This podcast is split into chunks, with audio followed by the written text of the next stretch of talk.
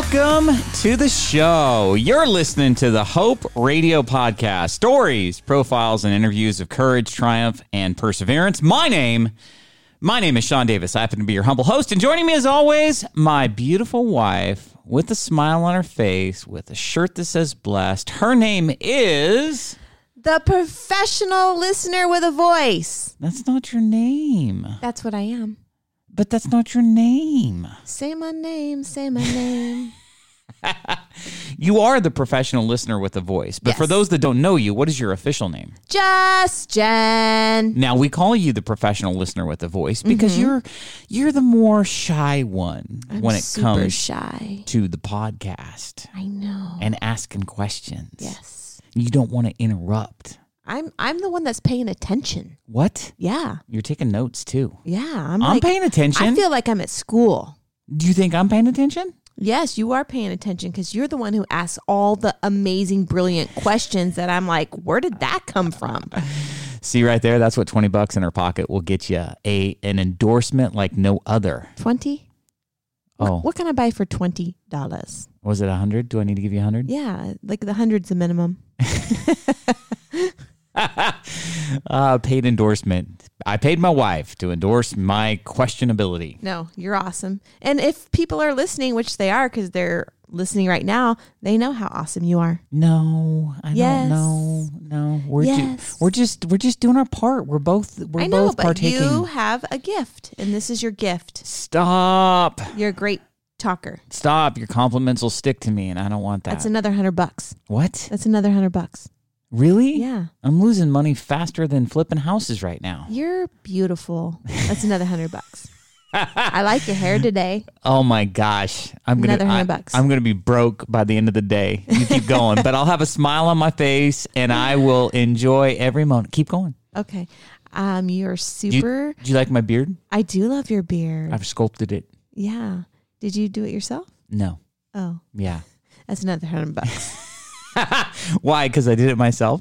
yeah, Oh. because I said I liked your beard. Well, this is this is a radio program, so nobody can see my face. They say I have Yeah. a face for radio. You do. Oh, I just got rid of a hundred bucks. Yeah, because that was not a compliment. No. Wait, does this work in reverse? Do I get to compliment you and I get money? No. If I say something wrong, then I have to give you a hundred dollars back. Oh, we're playing a game. Yeah. Oh, This is a great game. this is fun. Yeah. Technically I say way more nice things than I do not nice things. Yes, So you you I will I will attest to the fact that you are a hope-filled, mm-hmm. positive, faith-filled person. right. Your glass is always half full Always. unless somebody really really really really really tries Yeah. to get under your skin. And they kick it over. yeah. They kick over the half full half full glass and then Yep. it's empty and then you're going to show them what's what. Oh yeah. Of our kids, our kids are are, you know, I was always the disciplinarian in Mm-hmm. our house, you know, like Jen would say, "Wait till your father gets home." You know, she would uh enforce her rule of law by threatening them with me, daddy coming home. Yes. I was I was the I was the disciplinarian. I but have time to discipline. well, here here's where I was going with that. Of the two of us, Mm-hmm. they they weren't afraid of me. No. They'd be afraid of you. Yes. Because once you once you got tipped over that point, they had no idea what you were capable of, and you showed them a couple times. Like you had, they just they would just be running. They're like, "Oh, I'm scared of mom. I don't, the dad. they're I, I know what I'm going to get with dad, but mom, she's a wild card." That's what they say. Mom, when mom's upset, woo, we're afraid. yeah, yeah, Yeah. Well, me too, included in that. You know, after 26 years married together and 31 years, uh, five we dated for five years, so 31 years together. Man, that's crazy. 31 years. I know. Like, how did that happen? We're not even 30 yet. We just stayed together and kept persevering. That's how it happens. That's true. no quit. That's true. It's, Team no quit. It's all those compliments I keep giving you. oh, I know. My I, I'm I'm now smiling. My ego's bigger, Yep. and it's a good day. It's always a good day. It's a good day for joke time. okay. You ready for jokes? I'm ready for jokes. All right. I I think you're just so bubbly right now. I think you should go first. You want me to go first? Yeah. Okay, you ready? I am. Okay. Okay. What's the bestest thing about Halloween? What is the bestest thing about Halloween? I don't know what. Why are you saying bestest? I don't know what the bestest thing about Halloween is. I don't know, but you said it. What? You said bestest. What? Oh, is this part of the joke? Is this like a knock No. knock joke? Okay. Who's there? Yeah. Now I got to retell it. Okay, go ahead. What's the bestest thing about Halloween? I have no idea. The day after when all the candy goes on sale. All of it. It's clearanced out like 75%. And then you can buy all the candy for cheap with my $100 bills I keep getting from you. Was there a joke in there somewhere? Yeah. What's the joke? I don't know. Jennifer. You want me to tell them different one? I don't think that's a joke. You're asking me a question. That wasn't a joke. Where there was no punchline. okay. Okay. I was okay, waiting for the punchline. Okay. Are you ready? I, if you're This is listening, so my you- joke. I- if you're confused, I'm with you. Me too. All right. Okay. Why was the candy corn comedian booed off the stage? I don't know. Why was the candy corn comedian booed? That was like a tongue twister. Why was the candy corn comedian booed off the stage? I don't know. Because all of his jokes were corny. Just like mine. Uh, You know what I don't like? here's what I know. I love you. Yes. You make me laugh. Okay. What do you not like? I don't like candy corn. What? They're so gross. Yeah, I, I kind of agree with you on that one. I don't want candy corn in my trick or treat bag. I'm And not a yes, candy I still fan. trick or treat. no, I'm not a candy corn fan either. They're gross. Like, why do you make that? I don't know. They're dumb. I you're putting you're putting a bad face on my face. I think you're putting your own bad face on your face. All right, so here's my joke. What sits at the bottom of the sea and twitches? Um, SpongeBob SquarePants. No. Who lives at the bottom of the sea? SpongeBob SquarePants. No. What sits at the bottom of the sea and twitches? What's your next answer? Do you know? No. A nervous wreck. Oh, like a shipwreck. Yes, like a shipwreck. I, I can't even speak today. No. And I'm a host of a podcast. And I just The words aren't on- coming coming I just The words are not complimented coming out of my mouth right today and I don't know what's going on. You're making my brain hurt. Well, hey, let's let's move on. Maybe if I get to an actual interview, maybe my flow will be better. Flow. Yeah, so I'm excited. Mm-hmm. We're going to be talking with Georgia Green today. Okay. And Georgia has an incredible story of hope. It really begins for her as as a young girl, primarily living with her dad and moving around the country. He was in the military, and then she had uh, a, a devastating turn of events happen to her when she was seventeen, and really kind of lost herself for nine years, and then just went on this crazy, you know, incredible, just life changing PCT trail journey. She she literally went from Mexico to Canada, which is 2000 miles along the PCT trail. It took her 5 months to do so and she she she will talk about it being you know, a life-changing experience for her. That is definitely my dream. I know, that's why I was excited to have her on and talk with her because, you know, like we we've got this in the back of our heads kind of goal of doing the same. Like Yeah. I'd love to be on that trail. Yeah. You know, adventure, mountains, water, trees, camping, bears, That's mountain lions. speaking my language except for the bears and mountain lions. well, I'm sure we're going to be able to get a chance to ask her all the questions, but I'm excited to have her on. Should we call her up and get her on? I think we should. All right, here we go. All right, I've got Georgia Green on the line. Welcome to the show, Georgia. How are you today? Hey, I'm doing so great. Thank you guys so much for having me. I'm happy to be here. Well, we are certainly excited to have you on the show and happy to have you with us. And so, for our audience, for our listeners, tell us a little bit about yourself. Where do you live? You know, are you married? You got any kids? Tell us a little bit about your personal life. I am currently in Dallas, and I say currently because, you know, as we'll get into it, but I've, I've had kind of a nomadic experience for a while now, but landed in Dallas the last couple of years and uh, single, no kids, but I have the most amazing fur baby that I adopted from the uh, Korean dog meat trade.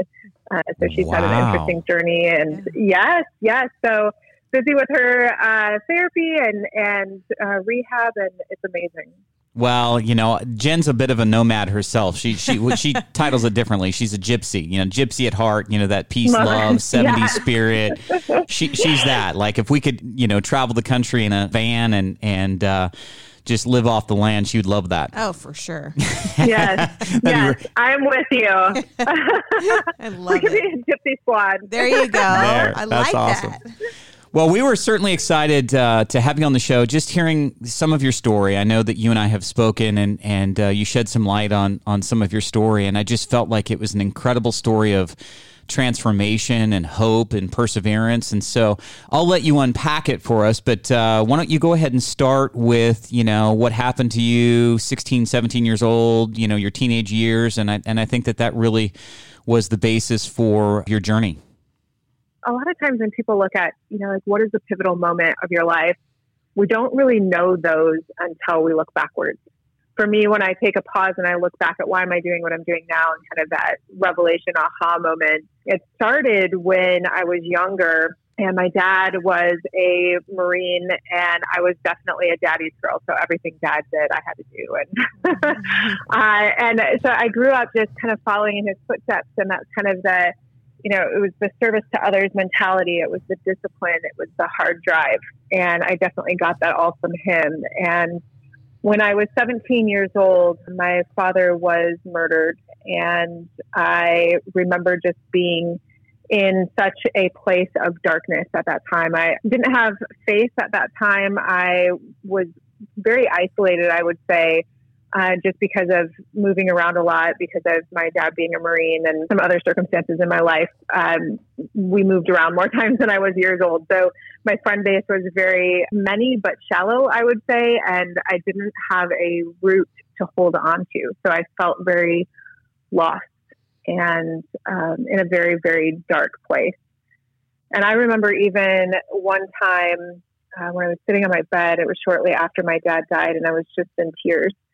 And I remember this feeling of warmth and light, and like somebody was wrapping their arms around me. And I remember flinging my arms off and kind of looking around, startled. And I said, All right, if that is you, God, I don't want anything to do with you because you took my dad. And Wow. I couldn't imagine what your feelings were at the time. And, you know, some of what you shared, you know, we don't need any details, but your dad died. He was killed protecting you. yes, A- he was. and, yeah. and a sibling, correct? You and somebody else? Yeah. Okay. Right. Yeah, it and was me and my younger sister. hmm and so you experienced a very traumatic just loss. N- not only was he your world, your daddy's girls. Jen, Jen always talks that I'll, I'll never know that because we have four boys, you know, and all, all my boys are mama's Yeah. boys. And so she's like, you're not going to know what it's like to have, you know, daddy's little girl. And I, I said, yeah, this, this, this is true. I, I mean, I, you can't know what you don't know kind of thing. But I can just imagine that, you know, being in the military, that structure, that discipline and moving around a lot, like you, you really only have your family. Jen and I had a very kind of transient beginning to Right. our childhood as well. Both her and I, before we even knew each other, you know, moved around a lot as kids. You know, the first five years I was in school, I, I made it through one year of school at one school the whole year. Yeah. You know, Jen had a, a similar experience. And so I know what you mean by kind of shallow, maybe having a lot of friends, but nothing deep, nothing that would come with years and Yeah. years of being around somebody. So I can imagine that you, you did feel lost and uh, overwhelmed. And so that's a really poignant moment, I think, when you, when you talk about, okay, you're on your bed Yeah. and all of a sudden you just, you, you feel somebody tr- like these, this, this feeling or this Yeah. sense of, of somebody wrapping their arms around you. And then you just resisting that because you're angry and you're upset and you don't understand. Yes, yes, yes. And that was just it. Is is when you live that kind of lifestyle, you learn to make friends quickly, but not to hold on to them too tightly. So Mhm. you learn this kind of the the benefit is you learn a love without attachment. Uh, the downside is is that you don't know who you can go to in your in your troubled times. And I think especially, and and I almost think it's going even getting worse. But I think that our society is not trained or isn't experienced in how do you hold space for somebody who's dealing with something of such darkness. So typically, when people go through darkness, people kind of avoid them because they don't know how to deal with it. So there's almost this shaming aspect or this you're, you're kind of being cast out. People don't know how to handle when you're when you're 17 years old. You can't go to your another 17 year old kid and say my father was just murdered. Right? They don't they don't know how to handle that. They don't know how to counsel you with that. So there was this very big period of darkness. But the reason that I, I touch on that is because it becomes clear later uh, in my journey. Like I said, we we learn things looking backwards, and what I realized is the power of community. right? The power of holding space for people, the power of love, and the power of nurturing others and doing life with each other, and the need for that. And sometimes I think that we are trained in our society that oh no i'm this independent woman and i don't need nobody you know? Mm, and yeah. that's just false. It is false. And uh, and we are designed to do life with each other. We are designed for community. And that and that gets important later yeah. in my journey or i see this later. Well i think i think to compound the issue i think if you if you take any 17 year old you know person and look at what they're already dealing with i mean they're coming into adulthood they're, they're dealing with all kinds of emotions friend group high school i mean that's a very volatile tumultuous mm-hmm. emotional mm-hmm. time in and of itself yeah. throw in the horror of what you had to deal with and I, I can only imagine it was it was like a nuclear bomb to your life and and I get that I yes, think I think yes. Jen's that way like she she gets uncomfortable around you know kind of really heavy deep stories oh, that oh, yeah. way. she gets, she doesn't know what to say. We we we call, we joke around. Jen is the professional listener with a voice. She can interject when she wants to, but sometimes when the, when it's real heavy, like she's just she doesn't know what to say. She doesn't. I'm, I'm listening. you're listening, but she's yeah. not. Yes, yes. She's, she's, not actively commenting, and and and I can understand that. It, it's hard to know what to say to somebody uh-huh. that's gone through something like that. Right. You know. Yes. Yes and because there is nothing that can be said and sometimes i think that powerful listening is exactly what is needed. Yeah. Right? Because we are, we're fixers and we want to solve it for somebody but there's no way to solve for this. There's no way to make sense of it yeah. you know and it's interesting too because in addition to this what i struggled with was knowing that my dad died to protect me. There was a strong sense of guilt. So i not only lost my father and was dealing with that but i felt like he died and it was all my fault and I didn't have the processing to, to help me deal with that, to help me understand what was really happening. And why was I alive and he was gone? And how I would have wanted to trade places with him. Right? You know, in psychology, I think that's the classic survivor's guilt. Yeah. You know, it like is. why did. I make it? He didn't. Mm-hmm. You know, and uh, we, right. we've had quite a few guests right. on that have touched or talked about that, and and I think that's a natural process. And I think what was probably more difficult for you is not having faith at that time.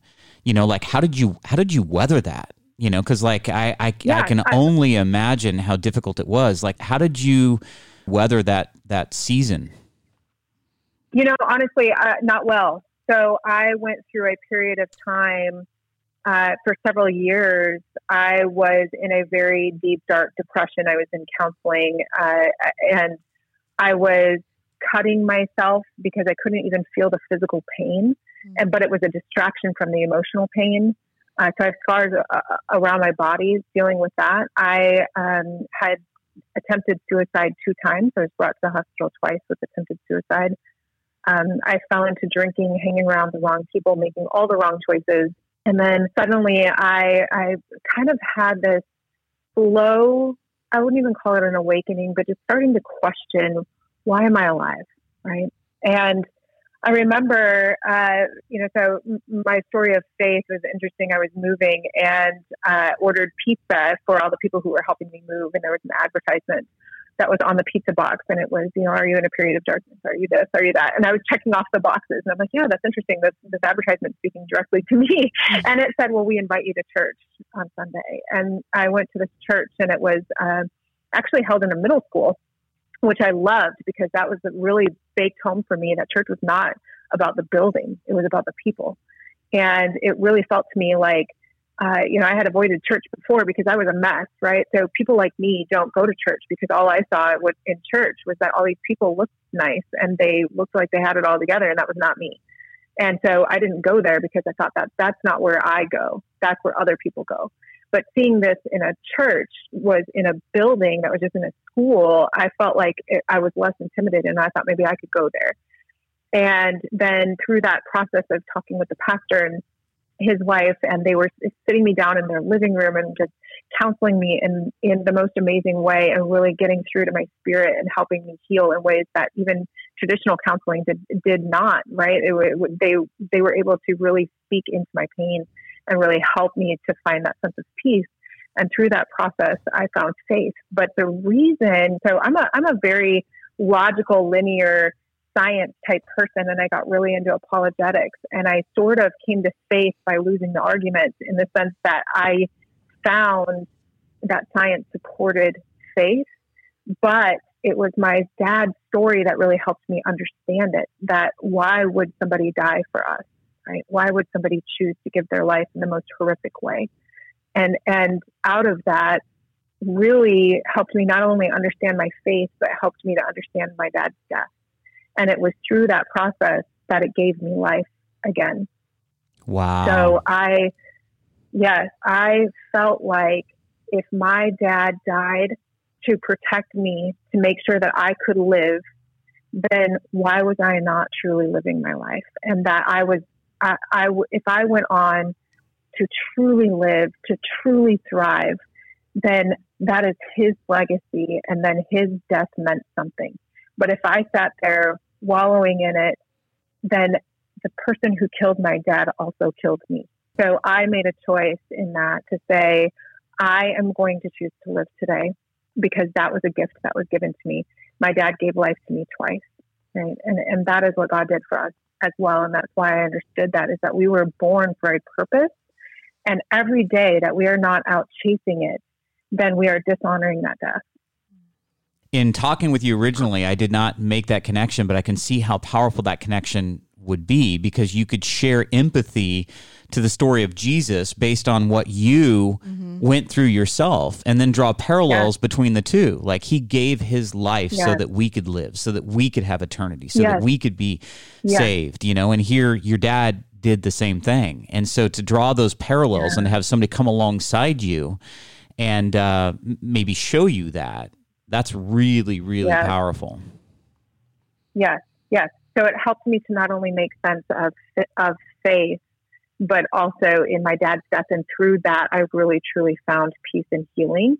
But it also gave me a fire for life, and from that, I started to see things with a whole new, fresh eyes about what is life what are we meant to live for? And it's very clear that uh, the purpose of life, and it's called, you know, the Great Commandments, right? Love God, love others, right? So, so it is simply to love, right? So, our why are we created? Why are we alive? Because I went through that question, you guys. I went through this question of why am I alive so much, right? What is the purpose of life? And I think that all of us, to some degree, do it, mm-hmm. and we ask, why are we here? it's not simply to survive. It's not simply to go from A to B, to go from, you know, the, your birth date to your death date. And, and, and sometimes I think that we go through the motions and we're just surviving, but we are called to truly live. And what does living look like is simply to love, to love others and to help them live out their purpose of love. And, and how you do that is according to your own talents and skills and passions, but it's to use those to help others to love and and live abundantly. And so what I started to kind of make the connection was is, is the reason that I was here, the reason that I was saved, the reason that I was given life twice was to help others live their life. So I started looking around and I'm seeing people going through the motion, uh, but I started to see them for who they were meant to be, what they were created to be. I started to see these little glimpses of what's just buried inside of everybody, that's buried underneath what everybody says, society says that they should be, and they're not living out what they were meant to be. And I want to help people unbury that and come alive again without having to die uh, physically, right? So helping them to really just say, I am alive and not take that for granted. I am alive and I am wanting to live on purpose and, and help people really fully thrive. And by that, then, you know, my dad's death, that's his legacy too, right? And we all have this sense of influence and legacy, and we're living our legacy in the people that we influence. In yeah. the people who whose lives that we we it's not in the it's not in our death it's in it's in how we live our lives. So tell us a little bit about uh, that's awesome by the way. Tell us a little bit about how what the journey was like to get there. So your your father was was murdered when you were 17. How long did it take yeah. before you came full circle to be able to share what you just shared? You know, this understanding about your purpose in life, etc. Was it 3 years? Was it 5 years? You know, what was what was the timing of that kind of journey and that realization? Yeah, so I actually didn't even know who Noah was until I was 26 years old. Mm-hmm. so from 17 to 26, I was a I was lost. I was a mess. um, just in, in a complete darkness.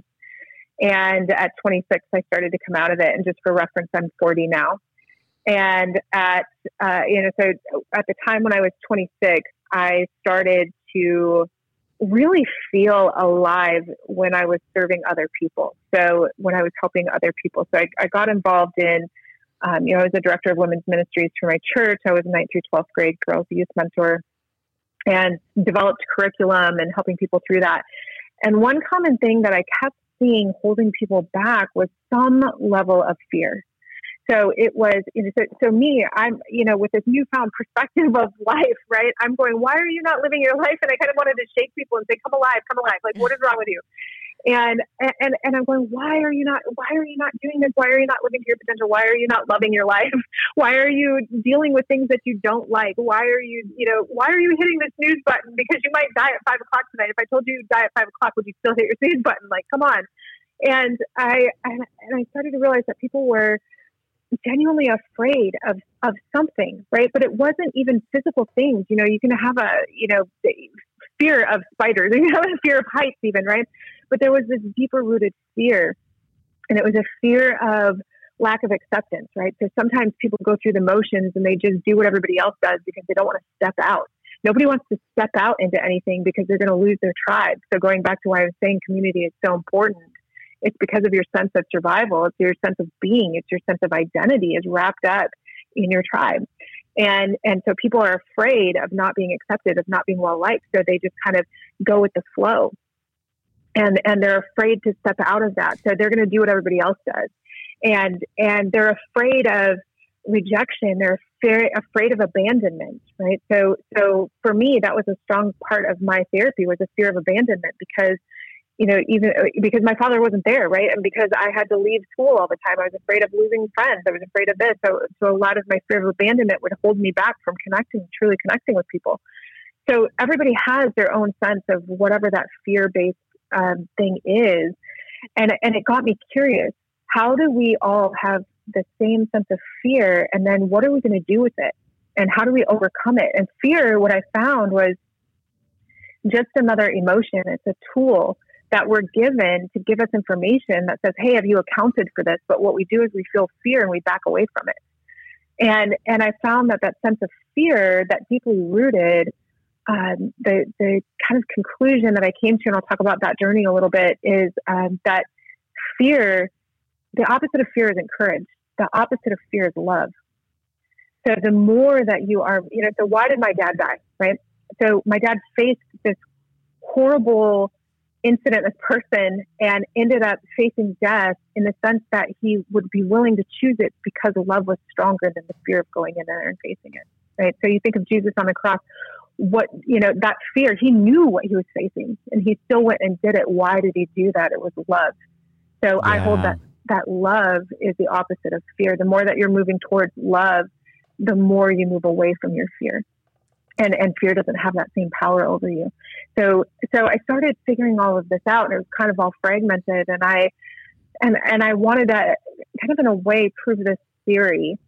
And so I said, if I can overcome every single fear that I've ever heard in some big monumental way, somehow combine them all, then surely I can find the answers and then teach people how to overcome their fear. And maybe by that, they would fully come alive and live their life.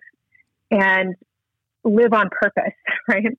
So all of the fears I'd heard, right? So the the fear of, you know, a lot of times I hear I hear women say this especially is, you know, the fear of never having done something before doing it alone.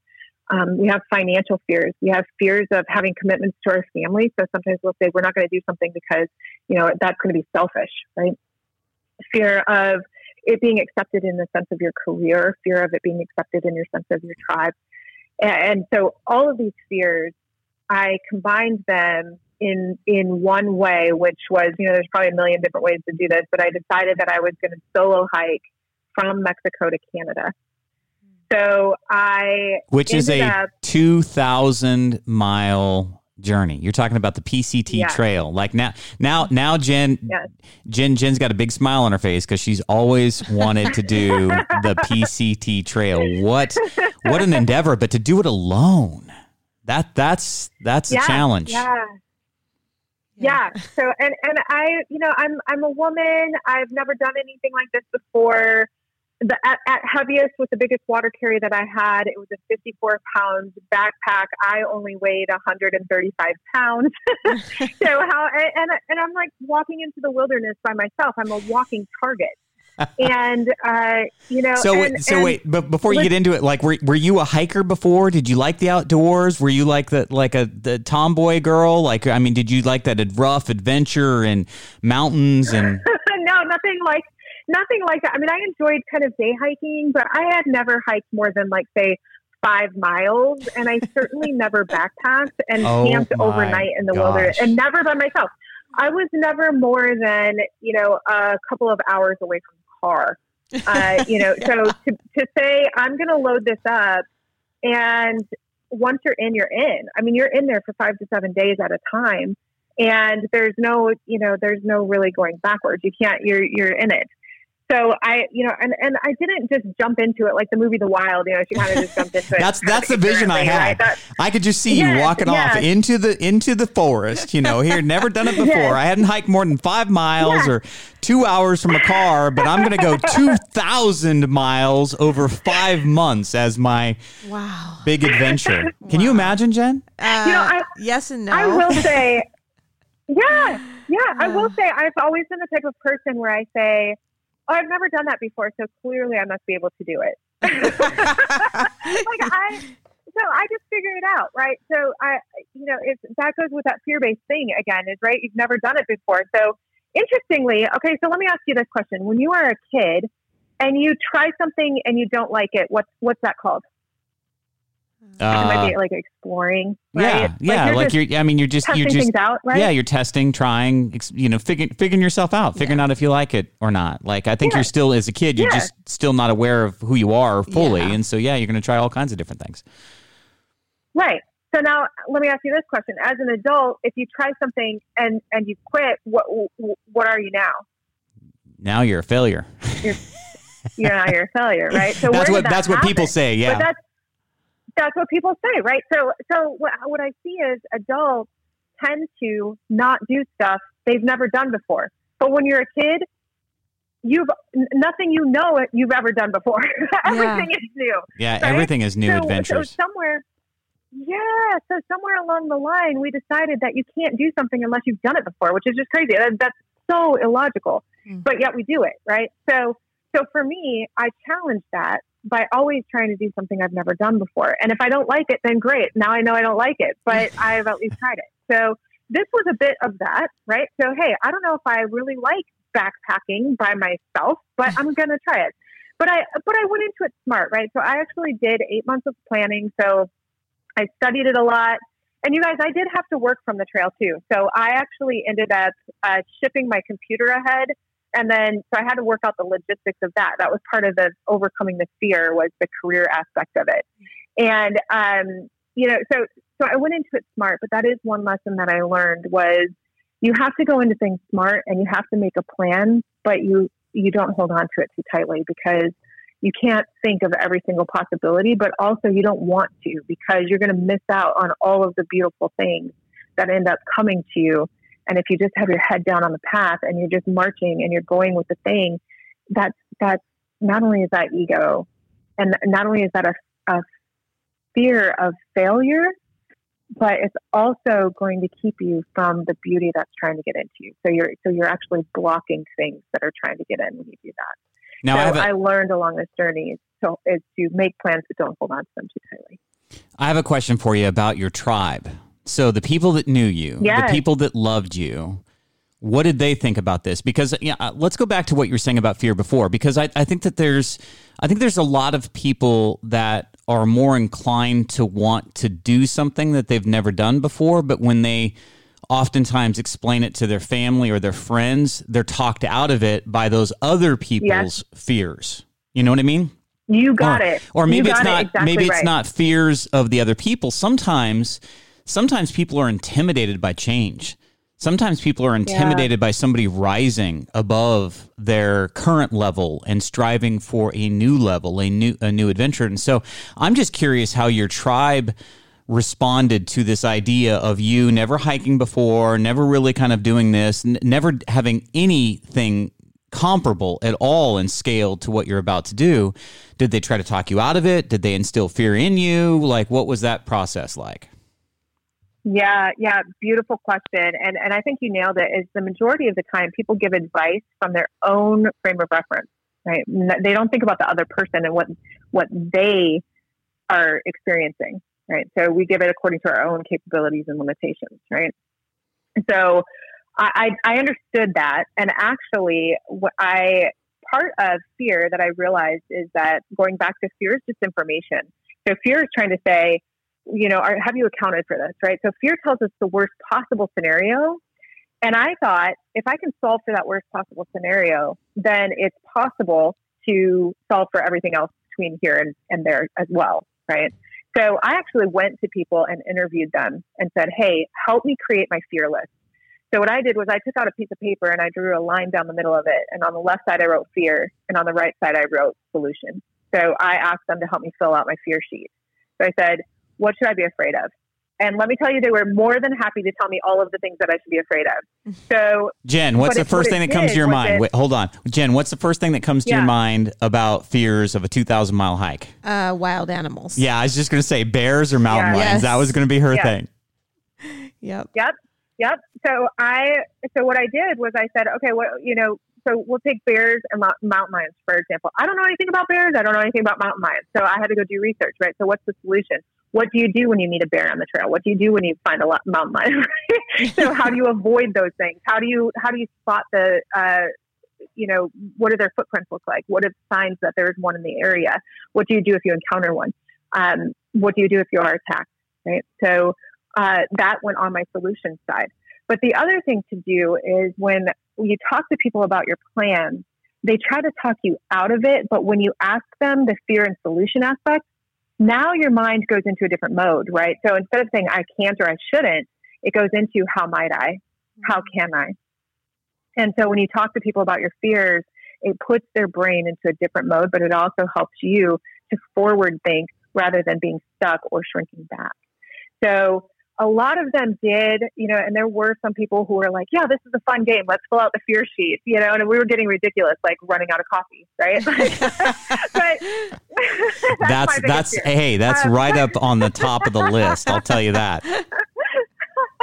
oh, man. So, uh, but there were some people who were like, Georgia, this is career suicide, right? Because you're a business person and the only two things you're allowed to do as a business person is do marathons or play golf right? You're not allowed to live in the wilderness for five months. And what and what was your business at the time? To, yeah, so I was doing consulting. Oh, so I was in the accounting, finance arena, and organizational development doing consulting. So I worked a lot with C-suites, VP level, doing sort of project management type stuff, and so you you know very suited up, right? So yeah. now you can imagine I'm on the trail, and like I said, I shipped my computer ahead, and I'm doing board presentations through Skype, and I'm covered in, I only had one shirt, right? So it's covered in who knows what. And I'm like, you guys are just lucky you can't smell through Skype because it's real bad. but they got the biggest kick out of it. They loved it. They loved hearing the journey. So instead of them not taking me seriously, it started to give people this little spark of, well, what what are the things that I want to do in my life? That I'm not doing, right? It's, maybe they don't want to go, you know, hike 2,000 miles, but maybe there's something in them that they want to do that wouldn't otherwise be socially acceptable. And now I'm pushing the envelope and I'm showing them that it's okay. So the, the fear of it was career suicide um, was so ingrained in me that even after I got off the trail and I had this huge accomplishment, I didn't even talk about it because I didn't want it to be known. I thought, okay, well, once people knew this, they were going to think that, you know, I was you know, my biggest fear was that they were going to think I was unreliable or whatever. But it, it turned out to be opposite. They said, you know, wow, this is a really great accomplishment. And if you can do that and work, then you know, what can you do in an office? You know? Yeah, yeah, I could, I could see that. So, you know, that's that's a, that's an inc- was, incredible insight. I, I could I could see how people would be drawn to that because it's so yeah. not what you would expect. But as soon as you hear how much preparation you, you took into it, and, and as soon as you're there and you're present yeah. and you're still doing your job, they're just like, "Whoa!" Like if she could do it, yeah. maybe I could do something powerful, outside of my comfort zone, yeah. unusual, different, you know, striving yeah. to uh, be better than I was before.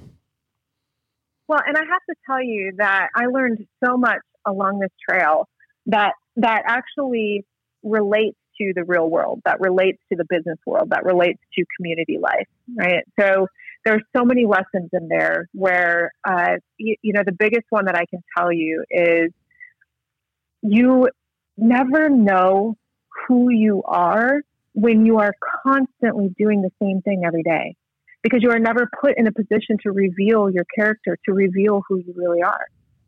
So, in this situation, you know, not not to I won't belabor the story, but the, a short version of it is at one point I got stuck.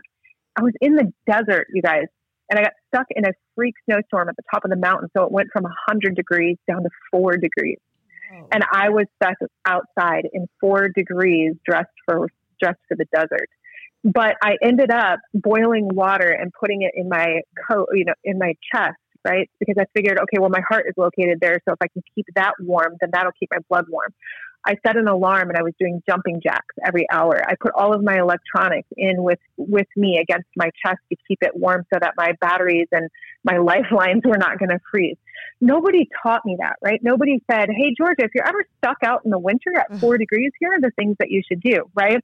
But I was stuck in that situation and I used my critical thinking skills. But when you're doing the same thing over and over every single day because it's comfortable, you don't ever get tested, right? You don't ever get to see what you actually can figure out. You don't have to use your critical thinking skills. You don't have to use your figuring it out skills, right? So you have so much within you. And I think that a lot of times when people suffer from self confidence issues, it's actually because they've never been put in a position to where they've they've had to see who they truly are. And the best way to do that is to make yourself uncomfortable.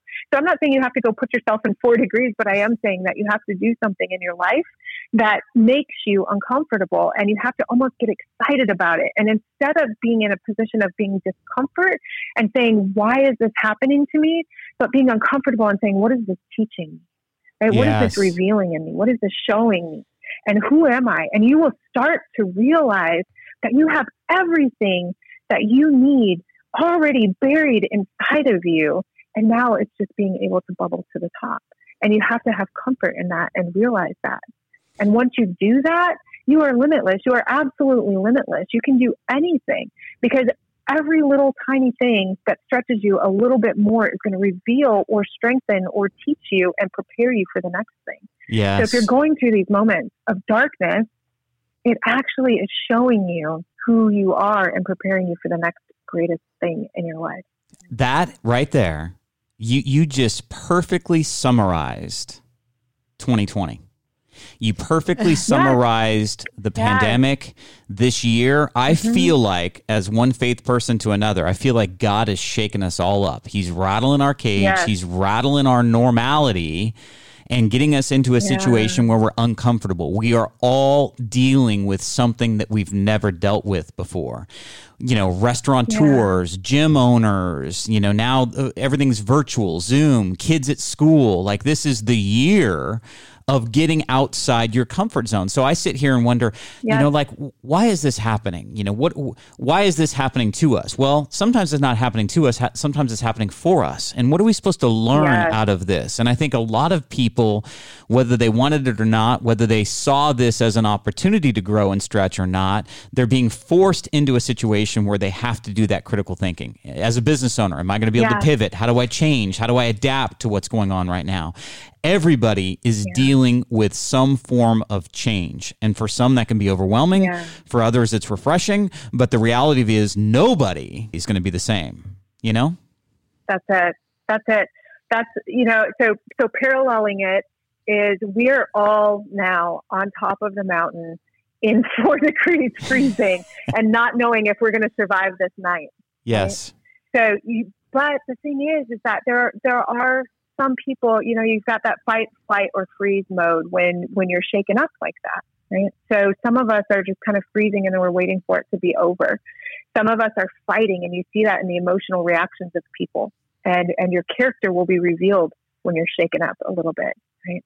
And some of us will will will end up kind of saying, okay, I'm going to figure out that I have everything within me. So what can I do?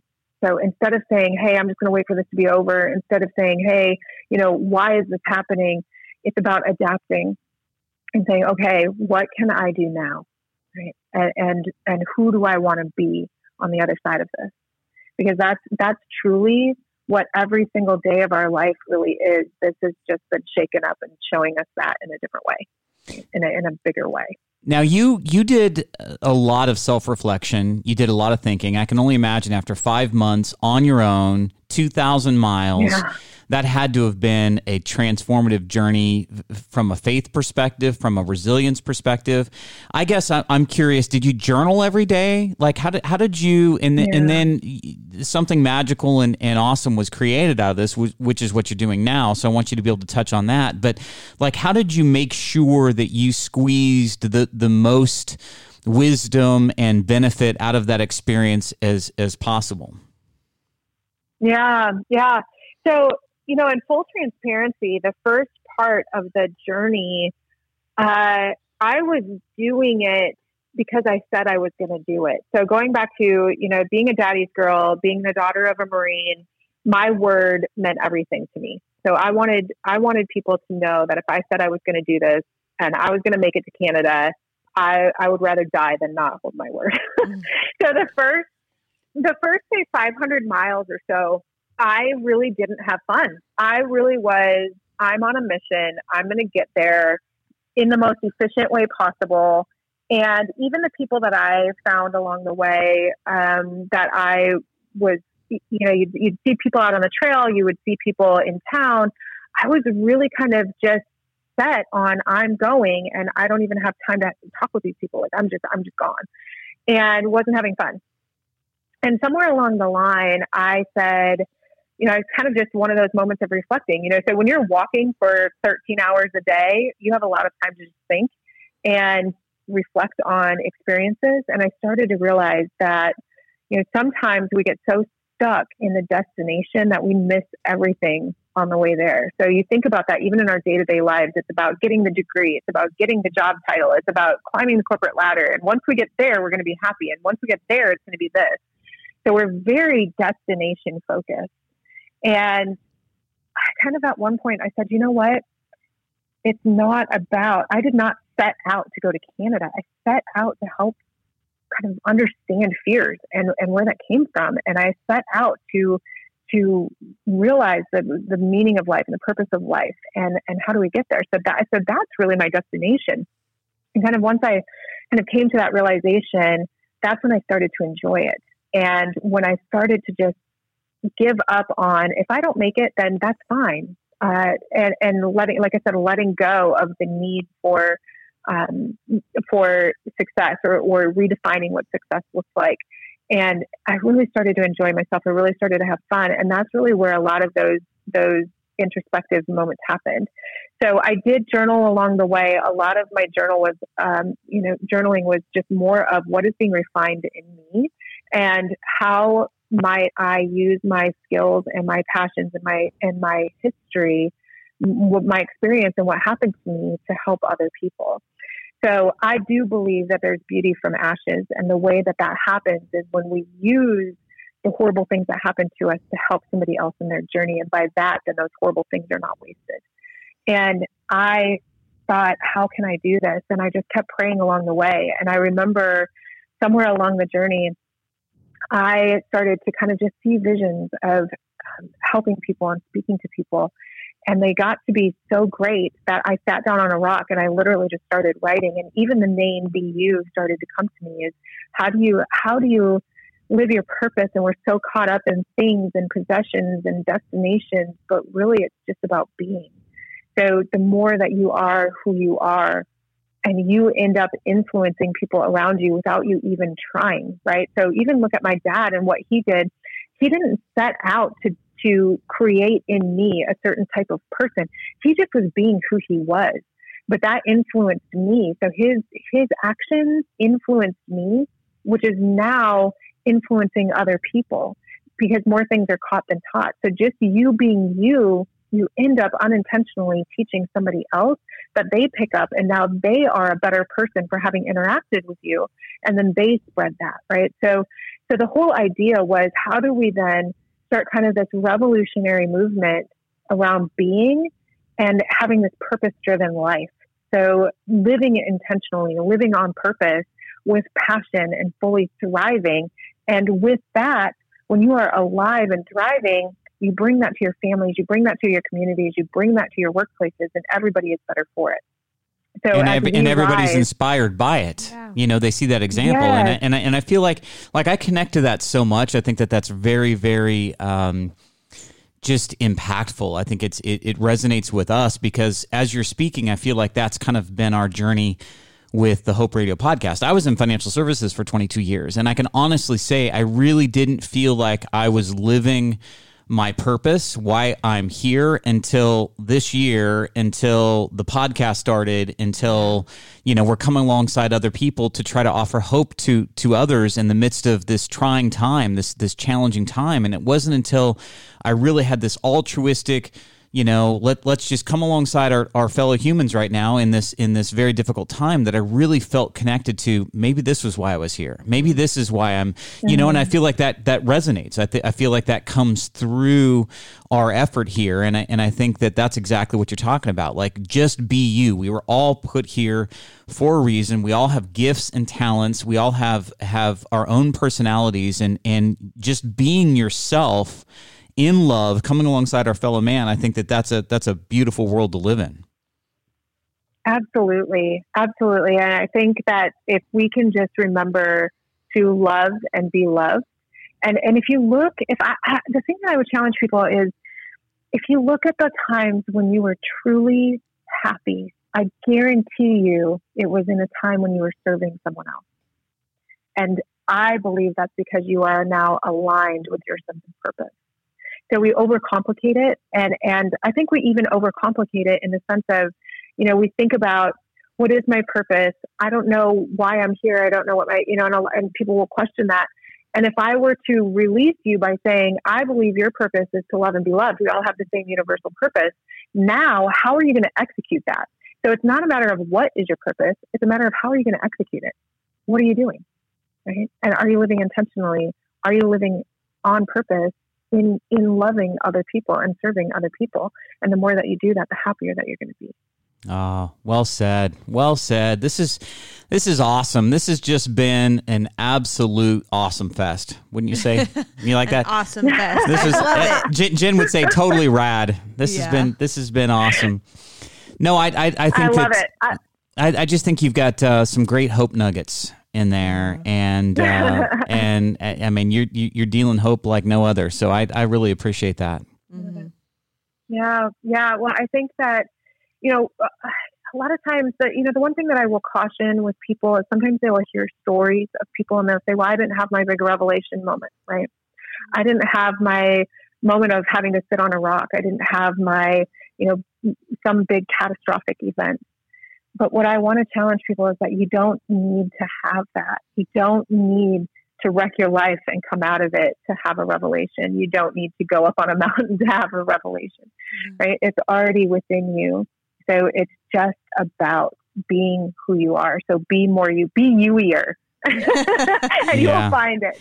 I, I, think I think it's I think it's I think the secret is is, is self reflection. Yeah. I think it's I think it's that quiet yeah. space. I think that you there's so much noise, there's so much distraction, there's so much of an ability to get lost in the white noise of of life. I think to your point, you know, you don't have to go through something traumatic, but these traumatic events often create an, an opportunity for people to self reflect. There's often a yeah. processing that comes along with that. So if you take out the catastrophic event and just go, okay, let me let me find a quiet pace. L- let me consistently just yeah. look inward and listen. You know mm-hmm. what what is the purpose of my life? What am I good at? What are my talents? What are my you know what what am I passionate about? They say that you're doing what you were purposed to do on this planet when when you're passionate about it, when time flies by, when it doesn't ever feel like it's work. You know that's that's when you are yeah. living with purpose. That's right? I'm on the beach. Jennifer.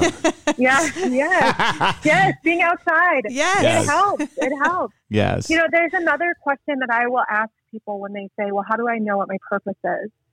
I will ask them, What breaks your heart? Mm. So if you Okay. look at what you look at people who are truly living a passionate life, they are solving for the very thing that breaks their heart. So for me, the thing that breaks my heart is watching people who have so much inside of them, that so much amazing greatness, awesomeness, awesome fest inside of them that is just buried, buried under darkness, buried under everything people said that they should be, buried under expectations, buried under fear. It's buried in there. And that breaks my heart Mm. to see what the world could have as a gift if they were fully alive. And so for me, my sense of purpose and my passion is to help people become unburied. So I would ask you what breaks your heart and then how you execute that is to solve for the thing that breaks your heart. And now you're going to be living on purpose. Well said, Georgia. This has been awesome. Thank you so much for your wisdom. Thank you for your story. Thank you for your truth. This has just been, uh, you know, a hope filled hour long uh, session about purpose and living on purpose. And I, I just love it. Thank you so much for your for your information, your wisdom, and, and your story. Oh, well, thank you for having me. But also, you guys, just thank you for providing the outlet for people to share their stories. And I think that the more that people share, the more it frees other people up to do the same. So you guys are living your purpose, and, and I'm so grateful to be a part of it. Thank you for having me. Oh, you're welcome, and thank you so much. And and uh, yeah, continue to to live by example because I think you're changing people's lives, and I think that you're an inspiration, certainly to us and those that are listening. And uh, if they want to connect with you, how do they do so? Yeah, so you can find me. It's BU Revolution, B E U, that stands for Butterfly Effect University. So BURevolution.com. And we're on Facebook, Instagram, and LinkedIn at BU Revolution. Oh, Thank you so much, Georgia. Thank you so much. It's been awesome. Have a great day, and uh, we really appreciate you, Thank you. Thanks, guys. Thank you. Jennifer. Yes. I'm calling you Jennifer. What did you think about that interview? Oh my gosh. What Just- about? I mean, like her. I don't know where to begin, but just like the, No. the the story of what she went through and how she was challenged and and losing her dad and then being lost. I mean, I think a lot of people will encounter huge significant adversity in their life and they Mm-hmm. can relate to like having that adversity really just you know upend them and it's kind of hard to find i imagine kind of like in a wave like since we just got back from mexico i imagine being in a wave and when she described that seven eight nine years that she was kind of lost imagine being tossed and turned and you have no idea what which way is up that just that's the analogy the visual analogy that she gave me with her story but wow Yeah. and then hiking the PCT trail I know. She's incredible. Like I know. She's goals. Yeah. Right there. Uh, fascinating. Uh, you know, just this idea she'd never done it, never hiked five miles really Mm-hmm. before that, but you're going to do a 2,000 mile journey. And Why I lo- not? Yeah, I know, and, and I just think that's the type of person she is, and I and I and I love that. But then this acknowledgement that she really had to, the journey itself had to mold her Mm-hmm. and shape her. You know, initially it was just about getting it done. She said the first 500 miles, like the first quarter of it was she's just pursuing, you know, like not not enjoying the journey, Right. Just trying to get through Right. the journey, you know, and then she let it change her. Yeah. You know, fascinating. You know, it's it's funny because what I got out of that, like something that she said was like just resonated with me. And I think about this all the time. Like, what is your passion? You know, people ask me all the time, what is your passion? And I really don't know. Like, I just kind of do life. And the way that she described it made me really think. She said, whatever breaks your heart is your passion. Yeah. So it left me uh, thinking, like, Yeah. hmm, Like solving that problem, something that that that whatever breaks, your, breaks heart, heart.